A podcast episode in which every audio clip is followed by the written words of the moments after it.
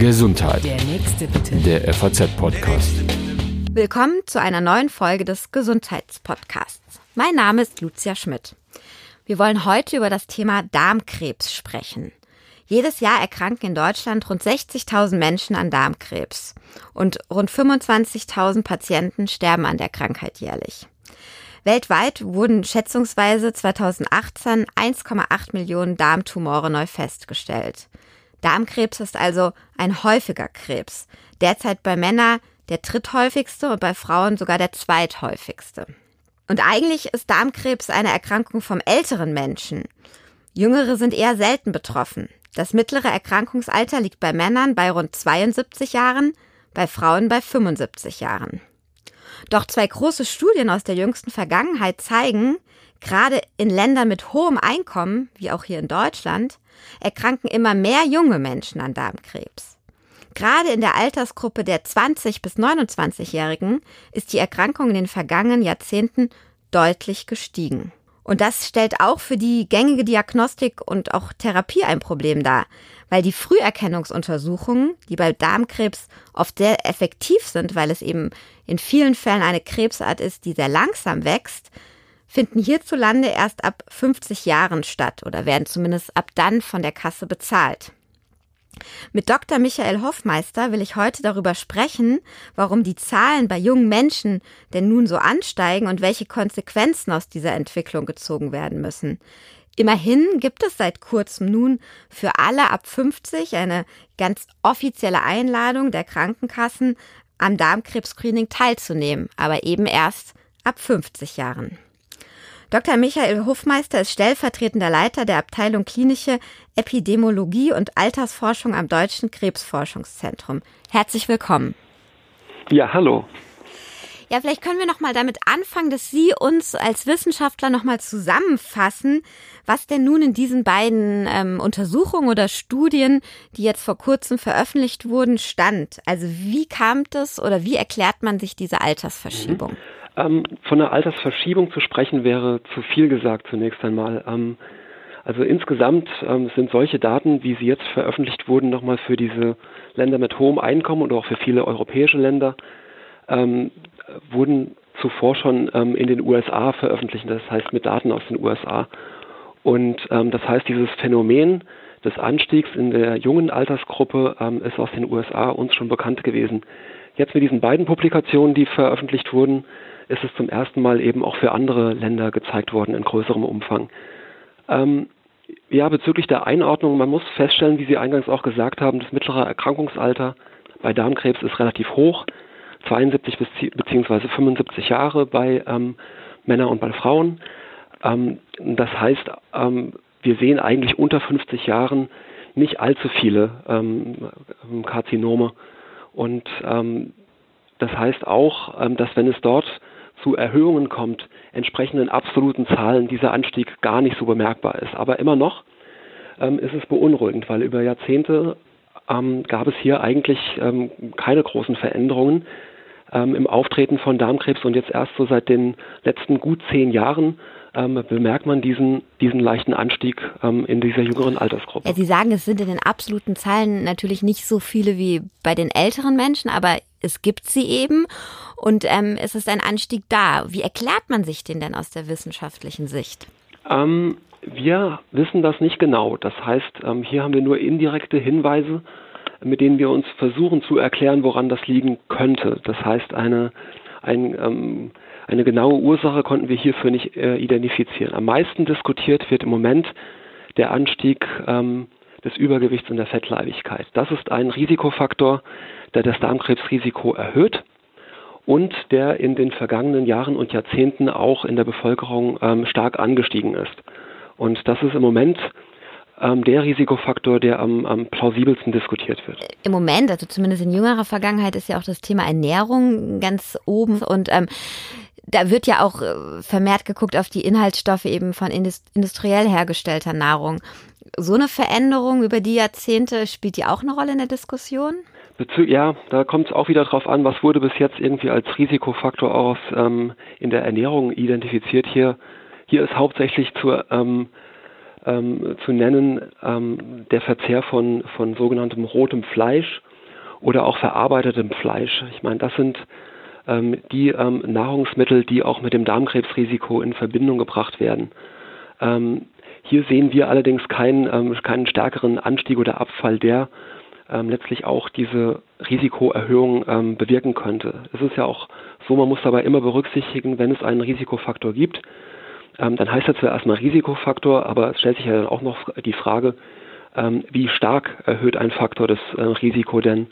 Und ähm, das heißt, wenn man jetzt praktisch sich ähm, die Ernährung hernimmt oder der Verzehr von rotem Fleisch, so erscheint dies ähm, eigentlich e-, eher weniger plausibel. Nun habe ich auch schon in der Anmoderation gesagt, man hat gerade beschlossen, unter anderem wurde es auch von Gesundheitsminister Jens Spahn groß beworben, dass Männer und Frauen über 50 Jahren nun ganz explizit zur Darmkrebsvorsorge eingeladen werden. Was heißt das ganz genau? Ja, das ist eine, eine sehr schöne Neuerung, auf die wir eigentlich auch seit Jahren warten. Das heißt, ähm, dass nun zum ersten Mal seit dem 1. Juli Einladungen verschickt werden ähm, für die Darmkrebsvorsorge. Das heißt, die Leute, die 50 Jahre alt werden, erhalten einen Brief mit Informationen ähm, zu diesem existierenden Angebot. Und davon erhofft man sich nun, dass die Teilnahme an der Darmkrebsvorsorge ähm, auch entsprechend steigen wird, weil das ist ja ein Programm, was es vorher auch schon gab, von dem viele aber nicht wussten. Und wie, wie sieht so eine Darmkrebsvorsorge aus? Ähm, ist das nur die Darmspiegelung oder gehören da noch andere Dinge dazu? Also es ist so im Moment, dass ähm, ab dem Alter von 50 Jahren erhalten ähm, alle eigentlich die gleiche Einladung für Frauen ähm, gibt es das Angebot zwischen 50 und 54 Jahren allerdings einen, einen immunologischen Stuhltest zu machen, einen äh, Test auf Blut im Stuhl, den Sie jährlich durchführen können in dieser, in dieser Zeit. Und ab 55 ähm, wird die Koloskopie angeboten, die man dann durchführen kann. Für Männer wird die Koloskopie schon ab dem Alter von 50 empfohlen. Ähm, das hat den Hintergrund, ähm, dass Männer früher ein erhöhtes Risiko haben als Frauen und deswegen wird denen die Koloskopie schon fünf Jahre früher angeboten. Und ich glaube, bisher war das so, dass die dann alle zehn Jahre wiederholt werden soll, weil ich hatte ja auch schon gesagt, die meisten Darmkrebsarten eben sehr langsam wachsen. Bleibt das so? Bekommt man dann nach zehn Jahren wieder eine Einladung? Genau, man bekommt ähm, nach zehn Jahren ähm, ähm, beziehungsweise es ist eigentlich im Fünfjahresabstand bekommt man die, äh, die Einladungen. Ähm, und man muss halt jeweils abgleichen, was man denn schon gemacht hat. Es ist geplant, im Alter von 50, 55, 60 und 65 diese Einladungen beziehungsweise auch Erinnerungen zu verschicken. Ähm, dieser Abstand, dass man eine zweite Koloskopie nach zehn Jahren wiederholen kann, das besteht weiterhin. Und im Moment ist auch geplant, also nur eine zweite Koloskopie ähm, machen zu können, ist es nicht geplant, auch beispielsweise dann zehn Jahre später noch eine dritte zu machen. Äh, warum macht man das dann nicht mehr nochmal mit 75 etwa? Geht man davon aus, dass Darmkrebs ähm, mit höherem Alter die Wahrscheinlichkeit daran zu erkranken wieder sinkt? Oder sagt man, naja, der wächst so langsam, äh, die Menschen sterben eher an was anderem als an Darmkrebs? Das kann man eigentlich auch nicht so sagen. Also ist auch etwas, was wir gerade hier ähm, im Zentrum auch erforschen, ähm, in welchem Abstand und, ähm, und wie häufig ähm, macht ein solches Koloskopieangebot Sinn. Die Regelung im Moment überprüfen wir gerade etwas, das heißt mit 50 die erste, mit 60 die zweite. Was würde es bringen, wenn man mit 70 noch eine machen würde? ich denke, da werden wir noch ein bisschen abwarten müssen, bis wir diese Ergebnisse liefern können. Aber das ist nicht es ist nicht so, dass ähm, ab dem Alter von 60 Jahren oder so die Karzinome langsamer wachsen oder es dann keinen Sinn machen würde, das zu wiederholen. Ähm, das heißt, ähm, hier werden wir auch noch überprüfen, ob dieses aktuelle Angebot tatsächlich das sinnvollste ist. Ja, wenn wir schon beim aktuellen Angebot sind und bei der Frage, wann sollte es angeboten und vor allem ja auch, das ist ja der entscheidende Punkt, aktiv eingeladen und bezahlt werden von der Krankenkasse, kann man nach den Daten, über die wir vorhin gesprochen haben, ja durchaus die Frage stellen, warum bieten wir es nicht schon ab 25 an? Das ähm, das einfach aus dem Grund, weil Darmkrebs in diesem Alter so rar ist. Selbst wenn wir einen Anstieg ähm, sehen, ist immer noch die Zahl der Darmkrebsfälle in dieser Altersgruppe sehr, sehr selten. Und wenn Sie sich vorstellen, man würde das auf 25 anbieten, man schickt alle Leute in dieser Altersgruppe zu einem Screening. Bei den aller, aller, allermeisten, also noch viel ähm, mehr, als es sowieso auch in der älteren Altersgruppe zu sehen ist, ähm, die ohne Befund da rausgehen, ähm, wäre es ähm, in dieser jüngeren Al äh, Altersgruppe der Fall. Das heißt, die allermeisten würden völlig umsonst eine solche ähm, Darmspiegelung oder eine, eine Darmkrebsvorsorge machen. Und ähm, da müssen wir eher nach gezielteren Methoden schauen, wie wir diese Risikogruppe ähm, der Personen, die jünger erkranken, besser identifizieren können, als dass wir ähm, eine gesamte Bevölkerung schon in so frühem Alter anfangen zu screenen. Weil einfach dann sozusagen die Nebenwirkungen einer Koloskopie, also einer Darmspiegelung, so hoch sind, die Kosten so hoch und die falschen Ergebnisse? Ähm, oder warum ist die Gefahr so hoch? Man könnte ja auch sagen, naja, leidet ja keiner drunter, macht man trotzdem, um möglichst früh die Risikogruppen ausfindig zu machen.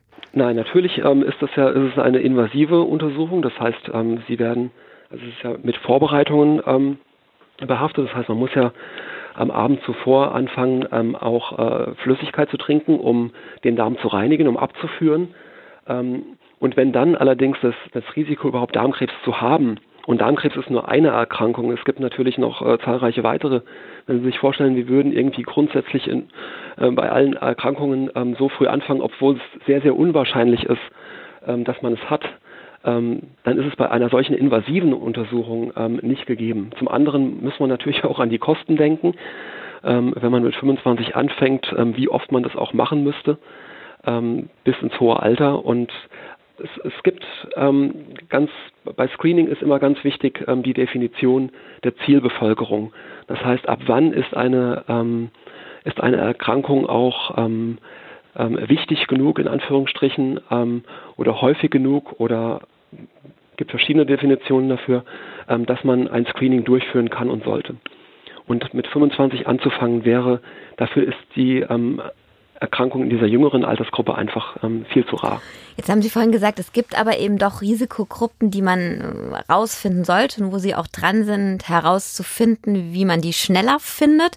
Wir haben vorhin schon darüber gesprochen, Adipositas ist ein Risikofaktor. Was für eine Risikogruppe meinen Sie da noch bei jungen Menschen jetzt? Bei jungen Menschen ähm, beziehungsweise auch ähm, allgemein. Also das heißt, diese Forschung in dieser jüngeren Altersgruppe, die ist noch relativ, also ebenso jung. Ähm, und ähm, da ist jetzt noch gar nicht so viel bekannt ähm, darüber, was denn jetzt in dieser jüngeren Altersgruppe anders sein könnte als in der alten, älteren Altersgruppe. Daher sind erstmal die ähm, Risikofaktoren der älteren Altersgruppe auch die der jüngeren Altersgruppe. Und dabei sind zu nennen, wie Sie schon sagten, Adipositas, Rauchen erhöht das Risiko, ähm, eine körperliche Inaktivität erhöht das Risiko, der Verzehr von rotem Fleisch und Alkoholkonsum als die gängigen ähm, äh, Risikofaktoren. Und ähm, hieraus kann man sich natürlich dann auch schon Risikogruppen zusammenstellen. Hier gibt es auch ähm, ähm, schon Bemühungen, wie man vielleicht etwas ähm, äh, risikobezogener ähm, auf die ähm, Bevölkerung zugehen könnte und gezielter auch ähm, Darmkrebsvorsorge betreiben etwas Neues, was gerade ähm, äh, hera ähm, herausgefunden wurde und herausgearbeitet wird, sind sogenannte genetische Risikoscores. Das heißt, ähm, dass man einzelne ähm, ja, Abschnitte auf der ähm, DNA findet. Ähm, davon gibt es ganz, ganz, äh, ganz, ganz viele ähm, sogenannte Polymorphismen, ähm, die alleine äh, für sich genommen eigentlich das Risiko für Darmkrebs nicht so sehr erhöhen. Wenn man allerdings alle Bekannten hier zusammenfasst, ähm, dann haben die durchaus eine, eine Aussagekraft. Und das heißt, ähm, zusammengefasst in einem Score kann man hier tatsächlich ähm, auch unterscheiden, wer genetisch leicht erhöhte Risiken und, und niedrigere äh, Risiken für Darmkrebs hat. Hier sehen wir auch in Zukunft eine Chance, ähm, gezielter auf die ähm, äh, in die Darmkrebsvorsorge hineinzugehen. Also zum Beispiel, dass man äh, Menschen, bei denen in der Familie schon Darmkrebs vorkam, gerade vielleicht bei den Eltern, dass man die gezielt doch früher zu einem Screening schickt? Ähm, die familiäre Vorgeschichte ist ein weiterer Risikofaktor. Hier gibt es bereits ähm, die Empfehlung, ähm, früher zum Darmkrebs-Screening zu gehen. Das heißt, hier sagt man in der Regel so ab 40 Jahren ähm, sollte man hier schon ähm, ähm, mit der Darmkrebsvorsorge beginnen ähm, insbesondere wenn ein erstgradig Verwandter, das heißt irgendwie ähm, Bruder, Schwester oder Eltern ähm, bereits an Darmkrebs erkrankt sind. Jetzt habe ich vorhin schon gesagt, äh, dieses Darmkrebs-Screening ist tatsächlich auch sehr effektiv. Also es gibt ja auch ganz viele andere Möglichkeiten, ähm, Krebserkrankungen eben früh festzustellen und viele davon sind auch umstritten. Beim Darmkrebs, soweit ich das weiß, ähm, ist man davon überzeugt, dass es sehr effektiv ist und ich habe gelesen, eben 70 Prozent der Darmkrebsfälle verhindern kann, weil eben als erstes sich oft ähm, ungefährliche Polypen bilden. Ist das tatsächlich so, dass das so effektiv ist, dieses Screening? Ja, man, doch, das ähm, kann man tatsächlich so sagen. Also der Unterschied definitiv ähm, äh, zu anderen Krebsarten ist hier sehr groß. Also das heißt, ähm, ist schon eine Art ähm, für die Vorsorge und Früherkennung eine Art Modellkrebs, ähm, weil eben ähm, sich Darmkrebs aus langsam wachsenden Vorstufen in den allermeisten Fällen entwickelt. Und die sind ganz gut sichtbar. Ähm, das heißt, meistens sind das so gestielte Polypen, ähm, die, sich, ähm, die sich auch abtragen lassen. Und das heißt, wenn man sie als Vorstufe abträgt, ähm, kann man die Uhr praktisch auch auf Null zurücksetzen. Das heißt, an dieser Stelle ähm, wird dann auch in, den, in der nächsten Zeit auch gar kein Darmkrebs entstehen können, weil es ja aus der Vorstufe sonst heraus entstanden wäre. Ähm, und deswegen ähm, hier bieten sich wirklich ähm, sehr, sehr gute Möglichkeiten. Die ähm, Risikominderung von 70 Prozent, genau das ist für die, die Koloskopie beschrieben. Man geht eigentlich davon aus, dass bei der Koloskopie die allermeisten ähm, Vorstufen und auch ähm, so gut wie alle Karzinome ähm, ent, entdeckt werden können. Das sind ja wirklich äh, sehr positive Aussichten. Wie ist denn die Prognose von Darmkrebs? Das hängt ganz vom äh, Stadium der Diagnose ab. Deswegen, ähm, das heißt, das Darmkrebs-Screening ähm, macht auch zwei Sachen. Das heißt, das eine ist, ähm, es soll Vorstufen erkennen und diese dann am besten auch gleich mit entfernen. Das andere ist aber auch die Früherkennung von Darmkrebs. Und wenn Darmkrebs in einem äh, frühen Stadium erkannt wird, ähm, das heißt, dass noch keine Lymphknoten, noch keine Metastasen sich gebildet haben, ähm, dann ist Darmkrebs sehr gut heilbar. Das heißt, das ist dann fast eine, eine, eine 90 bis 100-prozentige Heilung, die da möglich ist. Ähm, erst wenn Darmkrebs weiter fortgeschritten ist, wird es schwierig. Deswegen ähm, macht die Darmkrebsvorsorge hier auch nochmal mehr Sinn, weil eine, ein früheres Erkennen eines schon existierenden Karzinoms auch hier zu einer ähm, besseren Heilbarkeit führen kann. Wenn ich jetzt nicht beim Screening war oder eben doch jung bin, was gibt es denn für erste Symptome, die der Darmkrebs macht, dass ich dann vielleicht doch auch früh zumindest wachsam werde? Die ähm, können recht unspezifisch sein, aber dazu gehört ähm, definitiv, ähm, wenn man Blut im Stuhl findet, insbesondere wenn dieses Blut etwas ähm, dunkler ist, dann spricht man von okkultem Stuhl, äh, Blut.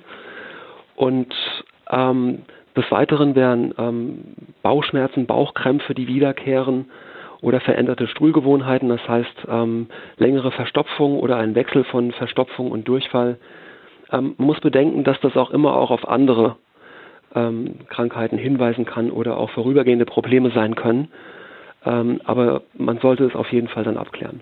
Mhm. Ja, Dr. Hofmeister, ich danke Ihnen ganz herzlich für diese Informationen und ähm, Ihnen, liebe Leser, kann man wohl nach dem Gespräch nur empfehlen, flattert Ihnen jetzt demnächst so eine Einladung zum Screening ins Haus, dann nehmen Sie es wahr, nehmen Sie das Screening wahr. Ähm, es kann tatsächlich ja zur Gesundheit immens beitragen. Ja, vielen Dank fürs Zuhören. Wenn Ihnen der Podcast heute gefallen hat, dann abonnieren Sie uns gerne. Wir freuen uns darüber und ich sage einfach bis zum nächsten Mal. Gesundheit. Der nächste bitte. Der FAZ-Podcast.